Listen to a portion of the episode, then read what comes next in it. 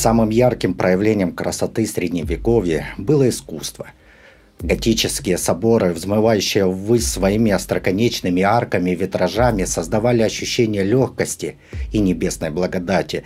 Эти величественные сооружения, такие как собор Нотр-Дам в Париже, э, были свидетельством творческого гения и мастерства того времени – в эту эпоху были заложены основы современной системы образования.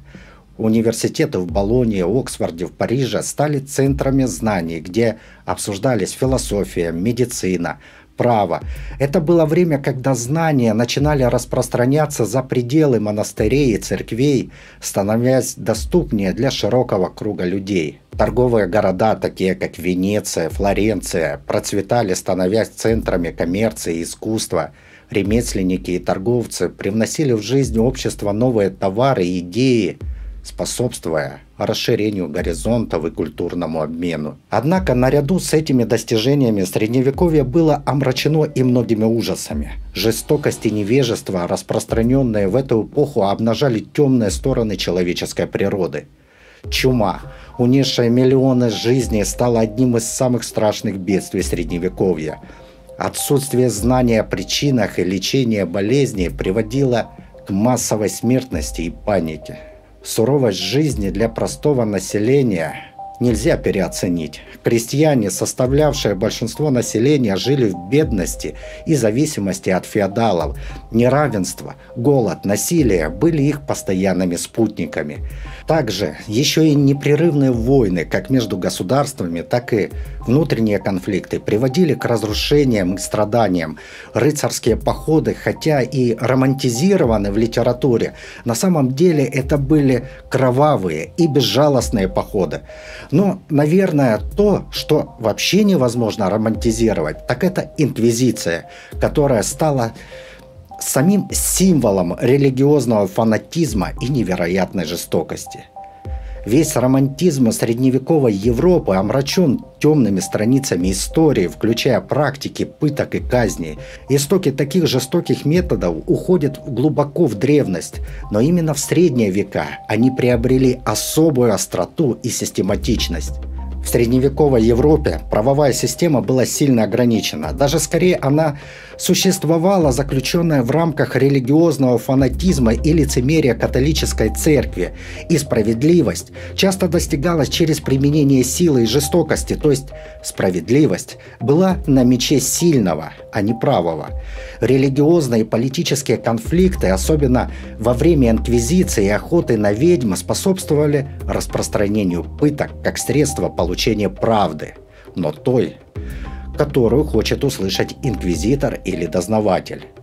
В Средневековье пытки стали инструментом государственного контроля и подавления инакомыслия. Применялись различные и ужасные методы, такие как дыба, колесование, растяжение на пыточном станке, ну и многие другие.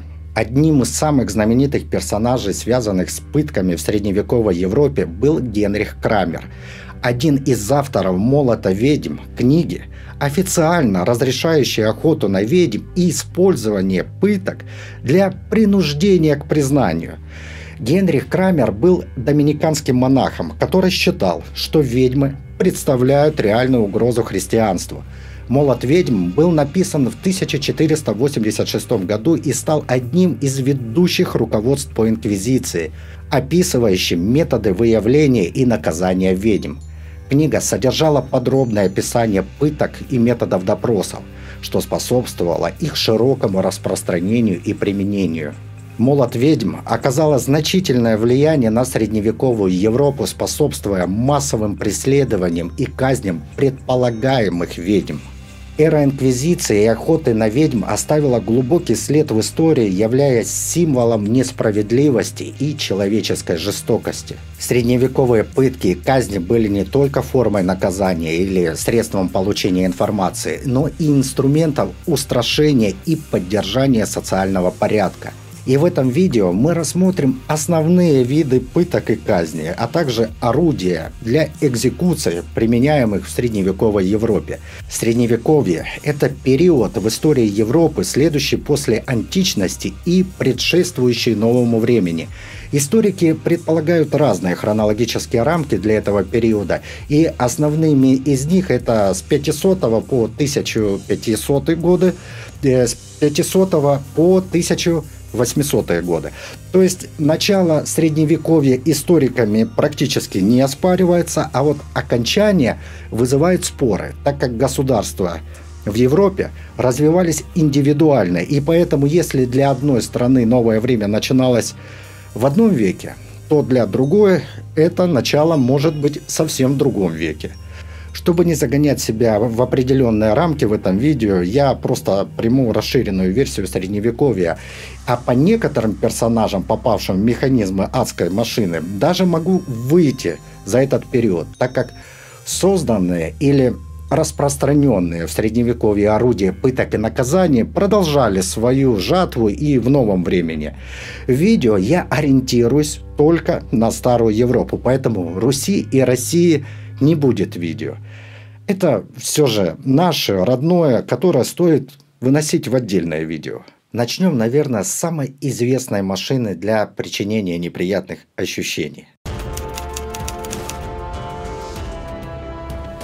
Виселица.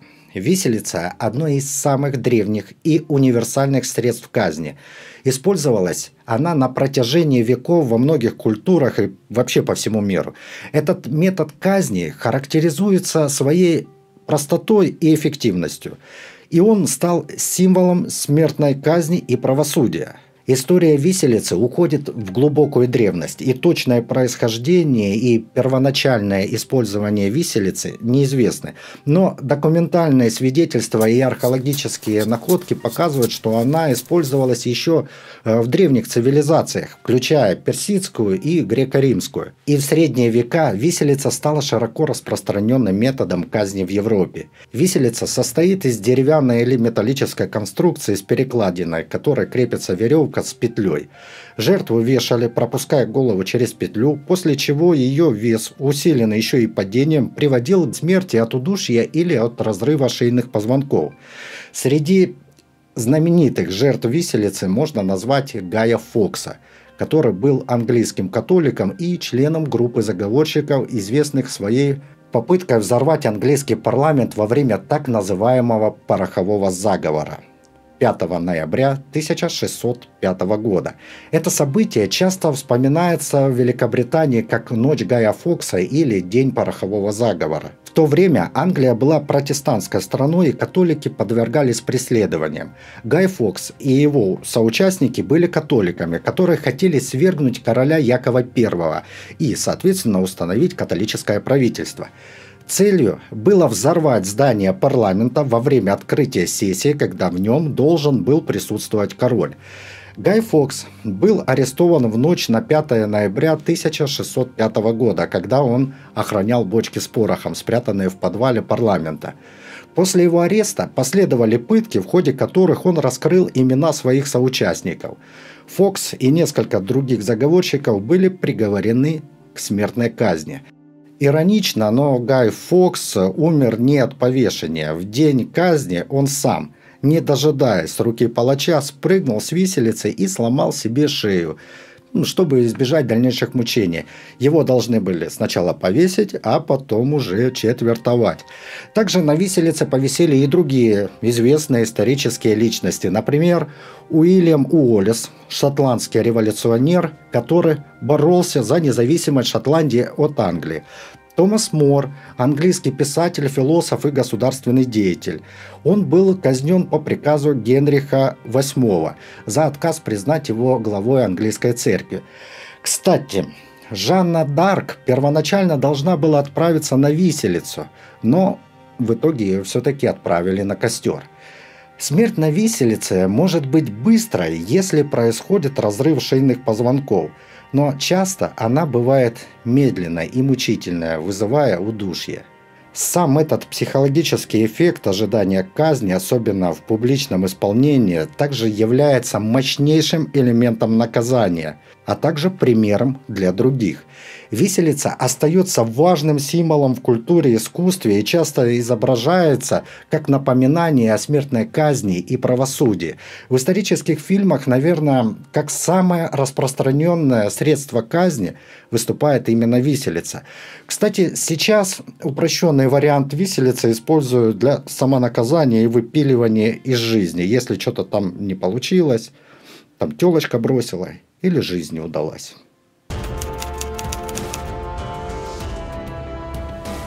Гильотина. Гильотина – это устройство, символизирующее одновременно как прогресс, так и бесчеловечность. Также оно было свидетелем и инструментом одного из самых бурных периодов в истории Франции – французская революция. То есть это не совсем средневековое орудие. То есть это не совсем средневековое орудие наказания виновных и даже часто и невиновных. Однако, если взглянуть именно на истоки возникновения и использования, то история гильотины началась задолго до ее известного применения во время революции во Франции. Прототипы устройства для обезглавливания существовали в разных культурах, но современная гильотина была разработана во Франции – и ее создание приписывают доктору Жозефу Игнасу Гильотену. Однако это неверно. Подобное орудие было в ходу и до того. Например, в Германии, в Шотландии, в Ирландии называлось оно также по-разному – выпадающие топоры или механические топоры. На Британских островах устройство называлось шотландской девой. Во Франции это устройство тоже называли девой или даже мебелью правосудия. Гильотен же предложил использовать это устройство как более гуманный метод казни. Э, и предложил он его использовать в 1789 году, так как руки палачей не всегда были крепки и часто требовалось несколько ударов а устройство практически не давало сбоев с первого раза причиняло правосудие. Наверное, ирония заключалась в том, что Гелиотен предлагал этот метод как более гуманную альтернативу традиционным способам казни. Но он в итоге стал символом беспощадности и террора. Гильотина состояла из высокой рамы, в которой вертикально помещалось острое лезвие. Жертву закрепляли на деревянном ложе, голову помещали под лезвие, и после этого лезвие опускалось, мгновенно отсекая голову. Самыми известными жертвами гильотины стали довольно-таки известные персоны в истории. Гильотину на своей шее почувствовал король Луи XVI. Он был обвинен в государственной измене и сговоре с врагами революции. Его правление ознаменовалось финансовыми проблемами и политической нестабильностью, что и способствовала началу революции. Его казнь была в январе 1793 года и стала символом падения монархии и начала новой эры во французской истории – также на своей шее испытала это орудие и Мария Антуанетта, королева Франции и жена Луи XVI. Она была обвинена в подрыве национальной безопасности, растрате государственных средств и измене. Ее казнили в октябре 1793 года. И это стало одним из самых ярких и трагических моментов революции. Также на своей шее испытал гильотину и Максимилиан Робеспьер. Это ключевая фигура в революции. В конечном итоге он сам стал жертвой политических интриг и борьбы за власть. Он был обвинен в тирании и экстремизме и был казнен в 1794 году. И это жертвы только лишь во французской революции. Количество же отсеченных голов огромен и включает тысячи людей. Во Франции гильотина использовалась вплоть до 1977 года, то есть до второй половины 20 века. И официально она была упразднена в 1981 году, когда Франция вообще отменила смертную казнь. Гильотина остается символом французской революции и эпохи перемен. Да, жутко себе представить, когда стоя раком, ждешь, когда со свистом прилетит лезвие тебе на шею, а потом у покатившейся головы еще несколько раз глаза моргнут, ну или подмигнут толпе. Колесование. Колесо для ломки костей, известное также как колесование, является одним из наиболее зловещих и жестоких средств наказания, используемых в средневековой Европе. Этот метод пыток и казни имеет древнейшие корни – Суть колесования заключалась в жестокой и мучительной смерти. Жертва была привязана к большому деревянному или железному колесу, после чего ее кости ломались ударами тяжелого молота или железными прутьями. Это делалось таким образом, чтобы жертва оставалась жива как можно дольше. После ломки костей мученик оставался привязанным к колесу, которое затем поднималось на высокий столб, оставляя жертву умирать от ран, жажды и голода. Во Франции осужденных помещали на тележное колесо с вытянутыми вдоль спиц конечностями, перекинутыми через э, две прочные балки. Колесо затем медленно вращали, а к конечности над промежутком между балками прикладывали большой молоток или железный пруд – и это ломало кости. Этот процесс бесчеловечно повторялся несколько раз на каждую конечность. Иногда, можно сказать, милосердно приказывалось, чтобы палач наносил осужденному удары по груди и животу, которые приводили к смертельным травмам. Без них человек мог долго продержаться, несколько часов или даже дней, и в течение которых птицы могли запросто клевать беспомощную жертву. В конце концов, шок и обезвоживание приводило к гибели.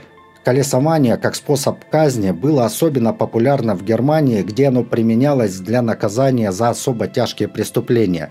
Например, колесованию подвергли немецкого серийного убийцу Питера Ниерса – известного своей деятельностью в XVI веке. Он был обвинен в серии убийств и воровства, а также каннибализме. Ниерс был одним из самых известных серийных убийц того времени. Согласно историческим записям, Ниерс входил в банду разбойников, которые занимались грабежами и убийствами. Его преступления окутаны множеством мифов и легенд, что делает трудным отделение факта от вымысла. Однако, согласно общепринятой версии, он был увлечен в практике черной магии и обвинен в убийстве более чем 500 человек. Он был пойман, подвергнут пыткам, он якобы после этих пыток и признался в своих преступлениях и был казнен э, в 1581 году. Сначала его колесовали, потом разделили на части, а потом уже сожгли. Колесование использовалось не только для наказания, но и для запугивания населения, демонстрируя им, что все преступления будут пресекаться и наказываться самым жестоким и беспощадным образом. Вопреки распространенному мнению, колесование не было изобретено в средние века, оно имеет гораздо более древние корни. И первые упоминания о колесовании встречаются еще в древнеримских источниках. Также они встречаются и в древнегерманской мифологии и в законах. Кстати, существует и другое, ошибочное название устройства для колесования – Катерининское колесо, которое названо в честь святой Екатерины Александрийской, которая, согласно легенде, была мученицей в начале IV века, и по преданию она должна была быть казнена на колесе с острыми шипами. Но когда она коснулась его, колесо внезапно разрушилось. Впоследствии она была казнена другим способом. И из-за этой истории колесо, связанное с ее именем, иногда изображается в искусстве и в религиозной символике. Так вот, это Катерининское колесо или Екатерининское колесо часто ассоциируется с устройством для казни, известным как колесо для ломки костей, то есть колесование. Но на самом деле это два разных устройства.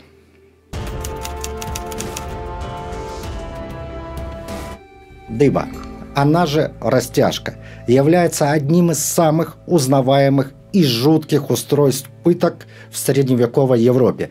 Ее история тесно переплетена с темными страницами судебных и пыточных практик того времени. О точном происхождении дыбы нет единого мнения. Известно только то, что устройство для растяжения использовалось еще в древности. Но именно в средние века дыба получила свое широкое распространение в Европе как средство для пыток. Она применялась в различных странах. В Англии, Франции, Германии – ее основная цель была получение признания и в редких случаях как наказание. Во времена инквизиции, хотя сами инквизиторы не так широко ее применяли, как некоторые другие методы, так вот, дыба тогда использовалась в основном стационарно, поэтому на дыбу, можно сказать, попадали только заслуженные, избранные, а в полях и в деревнях использовали совсем другие методы, но не менее болезненные. К примеру, могли притопить в воде, приварить пятки в кипятке, да и вообще могли до чего угодно додуматься извращенные умы садистов. Дыба состояла из длинной деревянной доски с устройством для фиксации рук и ног. Руки и ноги преступника привязывались к веревкам и цепям, которые затем тянули в разные стороны, растягивая тело. Это приводило к неимоверной боли, разрыву мышц и связок, а иногда даже, упс, к отрыву конечностей. Поэтому дыба – это орудие пыток. Но если чуть-чуть, то ой. Но можно было и казнить, конечно же, на ней. Особенно пытка заканчивалась печально для тех, кто не признавал свою мину, и вот э, тянули его, да, вот как раз вот этого ой.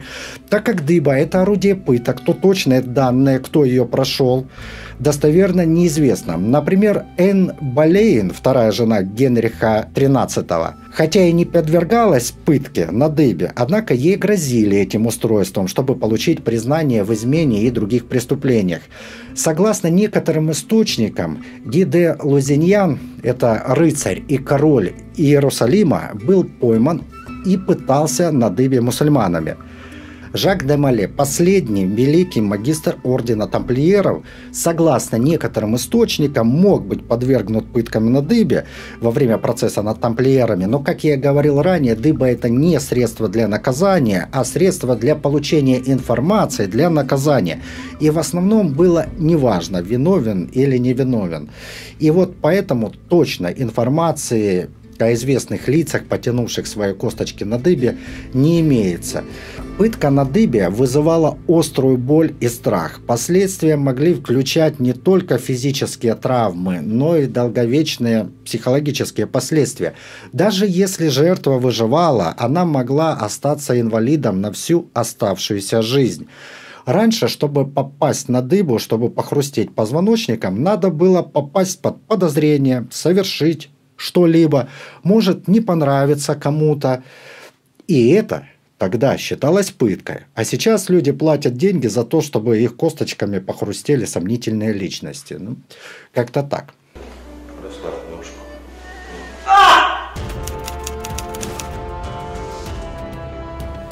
Испанский сапог, он же Батфорд или железный башмак, был одним из наиболее известных э, средств или инструментов пыток, которые использовала инквизиция, особенно в Испании.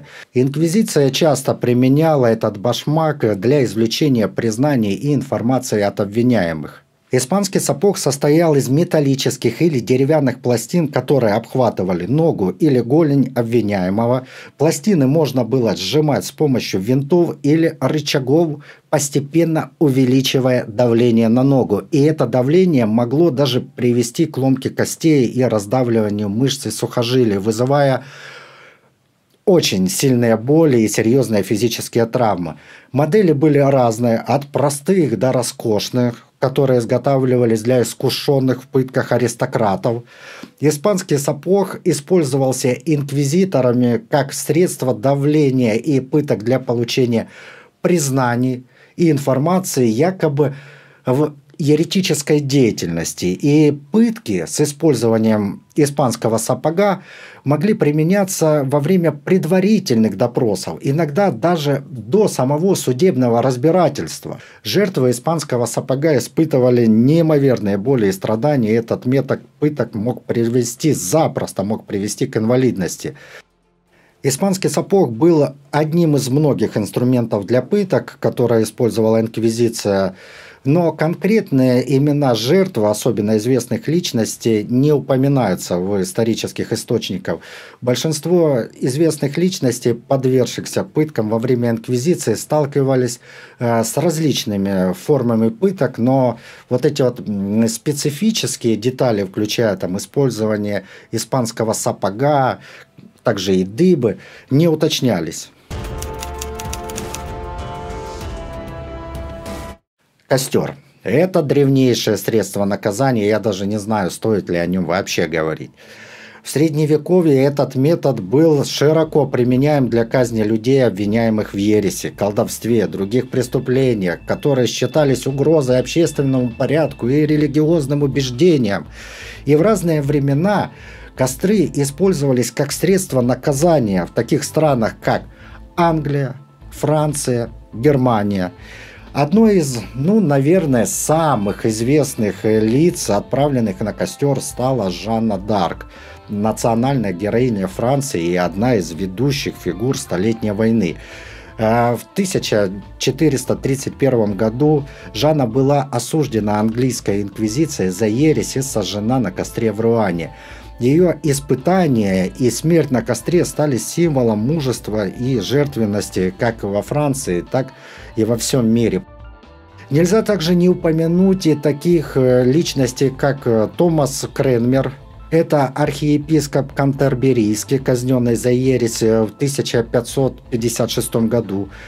Уильям Тиндейл, английский ученый и переводчик Библии, который был казнен за ересь в 1536 году. Однако перед отправкой на костер его кто-то задушил, а костер был лишь ритуалом по типу очищения души. Джордано Бруно, итальянский философ, астроном и монах, казненный римской инквизицией за ересь в 1600 году.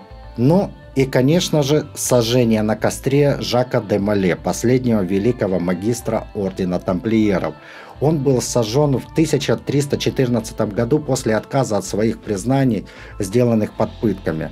Существует легенда, хотя черт его знает, может и правда, что Жак де Мале, будучи привязанным к столбу и готовясь уже к преданию себя огню, якобы проклял короля Филиппа IV и папу Климента, сказав, что они не проживут, вот эти мерзкие создания, и года. И действительно, и король Филипп, и папа Климент умерли в течение года после казни Жака де Мале. Но на этом проклятия не остановились. Сыновья Филиппа, Луи X, стал королем Франции после смерти своего отца, но умер всего через два года после восхождения на трон, оставив после себя только беременную жену. Филипп V, он же Филипп Длинный, взошел на трон после смерти своего брата Луи X и смерти новорожденного сына Луи, однако умер через шесть лет после воцарения. Карл IV, он же Карл Красивый, последний из сыновей Филиппа IV. Он стал королем после смерти Филиппа V, то есть брата. И его правление тоже продолжалось всего 6 лет.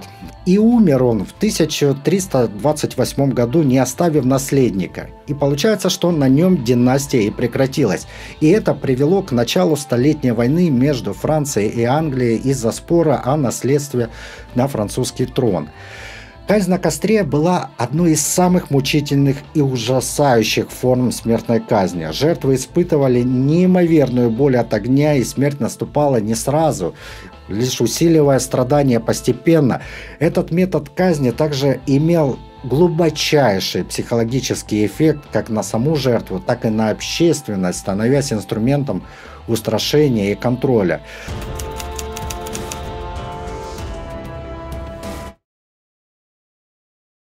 Стул пыток – также одно из самых жутких и символических средств физического наказания и унижения в средние века. Точная дата создания стула пыток неизвестна. Считается, что он использовался в различных частях Европы, включая Германию, Францию и Италию, именно в средние века. Существовали различные версии стула пыток, но большинство из них имели общую черту. Они были усеяны шипами или колючками, которые вонзались в тело сидящего на нем. Стул пыток использовался для допроса, для признаний и наказания обвиняемых в различных преступлениях от ереси до убийства. Но опять же, стул пыток не предполагал казнь. Распространение он получил во времена Инквизиции при охоте на ведьм, и целью его использования было добыть признание или получить информацию о других предполагаемых ведьмах. Имена конкретных жертв, подвергшихся пыткам на стуле, неизвестно, поскольку большинство жертв были обычными людьми, чьи имена не сохранились в истории. Существует легенда, что Гильем Севильский, советник министра короля Филиппа IV, того самого проклятого короля, посидел и, вероятно, посидел на стуле во время политических интриг, но точных сведений я не нашел. Пытка на стуле вызывала острую боль, так как шипы проникали в тело жертвы, причиняя глубокие раны. А во времена антисанитарии, когда графья и бароны смогли сходить в туалет, просто высунув сраку в окно замка, то неудивительно, что инфекция, попавшая во время пыток, приводила к печальным последствиям.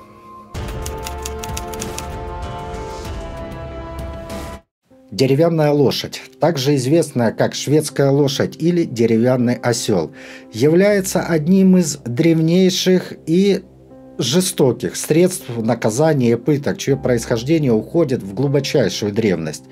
Деревянная лошадь была известна с древних времен, но получила наиболее широкое распространение именно в средние века, особенно в Европе и Азии. Устройство представляло из себя такую деревянную балку с острым верхом, на которую сажали жертву, создавая давление на тело. Также добавляли утяжелители и ограничения, чтобы жертва никуда не упала. Это устройство использовалось в самых разных целях, от э, поддержания, для поддержания военной дисциплины и до наказания за какие-то преступления. Конкретные имена жертв не сохранились в исторических записях, так как Большинство пытаемых были неизвестными людьми либо солдатами. Пытка на деревянной лошади причиняла острую боль, связанную с давлением и травмами, которые вот это наносила острая балка. Пах мог быть поврежден, и жертва была не в состоянии ходить без боли долгое время. Долгосрочные последствия могли включать в себя серьезные травмы, инфекции и даже инвалидность. Более того, во времена гражданской войны в США некоторые солдаты были вынуждены ездить на подобном устройстве в качестве наказания за какие-либо провинности. И после такой езды солдат становился пехотинцем на долгое время, так как даже вид лошади вызывал боль от воспоминаний и под копчиком зудела и пульсировала при приближении к любому коню. Я думаю, что поколение 80-х и 90-х могли краткосрочно получать схожие ощущения, перелезая там в детстве через забор, когда нога срывалась, или когда нога срывалась с педали велосипеда при разгоне стоя, и приземление осуществлялось на велосипедную раму. Пытка водой. Пытка водой в истории использовалась в различных формах, включая методы такие как водяное испытание и водное пытание. Этот метод часто ассоциировался с охотой на ведьм и включал в себя погружение подозреваемого под воду. Считалось, что если человек утонет, он невиновен, а если останется на поверхности, то виновен – Получается, что результат никак не радовал, даже скорее имело смысл утонуть, так как если выплывешь, то на костер. Шансов выжить никаких. Водное пытание, то есть пытка, по некоторым сведениям, подсмотренная инквизиторами на Востоке. В этой форме пыток жертве заливали в рот большое количество воды, что вызывало чувство удушья и боль в желудке. Этот метод использовался для получения признаний. Пытаемого привязывали колючей проволокой или крепкими веревками к специальному деревянному приспособлению по типу стола с сильно приподнятой серединой, чтобы живот такого грешника выпирал как можно дальше. Его рот забивали ветошью или соломой, чтобы он не закрывался, и вставляли в рот трубку, через которую вливали в жертву неимоверное количество воды. Если же целью было не получить какое-либо признание, то есть если это была не пытка, а казнь, то палач прыгал на живот. Ну а что дальше происходило, я думаю, пояснять смысла нет. По некоторым сведениям, такой пытке подверглась Жанна Дарк, но опять же точных данных нет. У того, кто это придумал, хорошая фантазия. Наливает, значит, в рот воды по горлышко. Потом нажимаешь на живот, и изо рта так фонтанчик брызгает вверх. Этот фрагмент фильма мне вспомнился, когда я страшно хотел воды. Проснулся я как-то с дикого будуна, во рту все пересохло, слюны нет, язык задеревенел, небо язык шершавые. Такое ощущение даже было, что потрескалось. Бегу я, значит, к крану, налить оттуда водички, вот этой влаги живительной, святой воды. Открываю кран, а мне хрен – ЖКХшники решили, что вода мне сегодня не нужна. Как раз в тот момент, когда необходимо просто. Я, значит, к чайнику, с чайника наливаю водички, а там чуть-чуть, как будто там тараканы понасали. Ну, то есть на донышке. Вообще ну, никак не хватило. Я вооружился, значит, ножом. Иду к холодильнику в надежде отковырять льда оттуда, который намерз, и потом его растопить на газовой плитке – Открываю, значит, морозилку, а там замерзшая полторашка с водой. Я никогда так не гипнотизировал и не обхаживал эту полторашку, держа над э, газовой плиткой, над огнем. Я ее так бережно держал, как будто она нечто живое. И вот тогда я пришел к стойкому убеждению – Всегда надо доливать воды, когда вода в чайнике заканчивается. Не оставлять на потом, когда в следующий раз захочется попить чая или кофе. Сразу вода закончилась, наливаешь. Не дай бог такое еще раз пережить. Это реально пытка была. Слава богу, нашлась вода.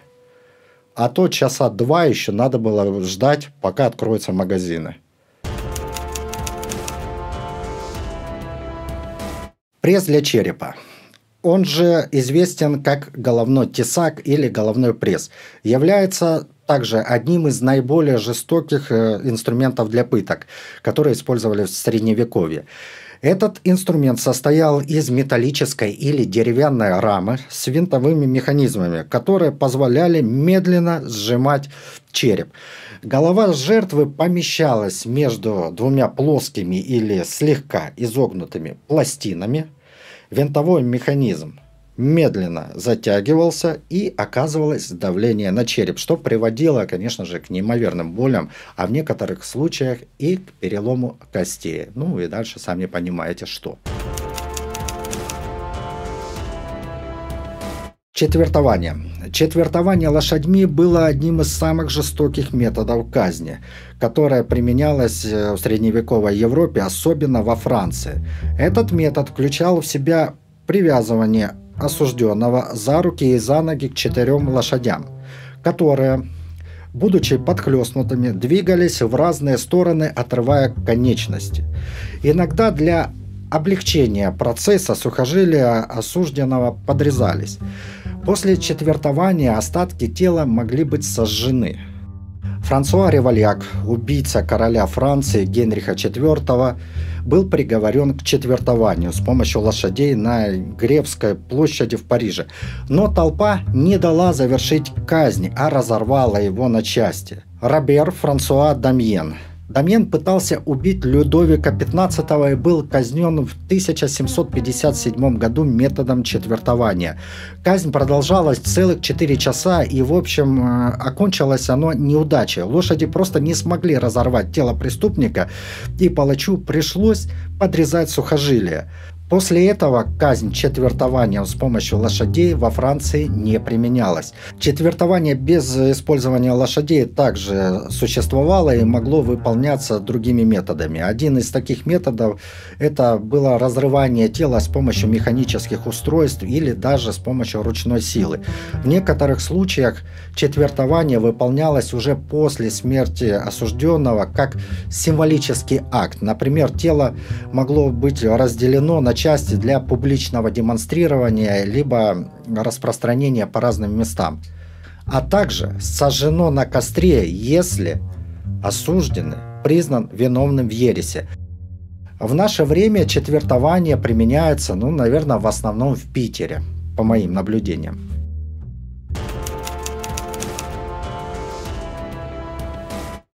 Теперь переходим к мифическим устройствам. Железная дева, она же дева Нюрнберга. Как они разговаривают? Не выговоришь. Железная дева, известная также как вот эта дева хрен выговоришь, представляет собой устройство в виде человеческой фигуры, сделанной из железа.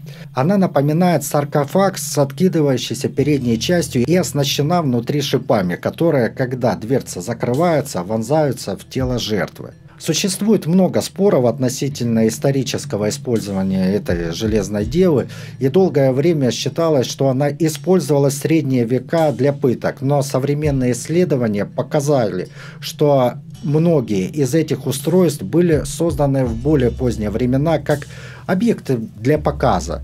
Груша мучения. Груша мучения – это устройство, которое вводится в отверстие, а затем расширяется. Расширение происходит благодаря механизму, который раздвигает части устройства, вызывая боль и травмы. Историческое использование груши, мучений, как и многих других средневековых инструментов для пыток, также оспаривается. Считается, что устройство использовалось в средние века, но достоверных исторических подтверждений этому нет. Возможно, все так же, как и в случае с Железной Девой. То есть э, груша мучения была скорее предметом устрашения или вообще была создана в более поздние времена для демонстрации вот этих идеи о средневековых пытках. Может быть, ради искусства, но опять же, точно сказать невозможно. Однако, если по остальным есть сведения, обрывки описания, то по этим в средневековых документах нет ничего. Однако это не означает, что не существовало аналогичных устройств и они не использовались по назначению. Ведь человеческий мозг, особенно если он с садистскими наклонностями и при наличии денег и власти, то такой мозг способен многое изобрести. Вот такой мир средневековья.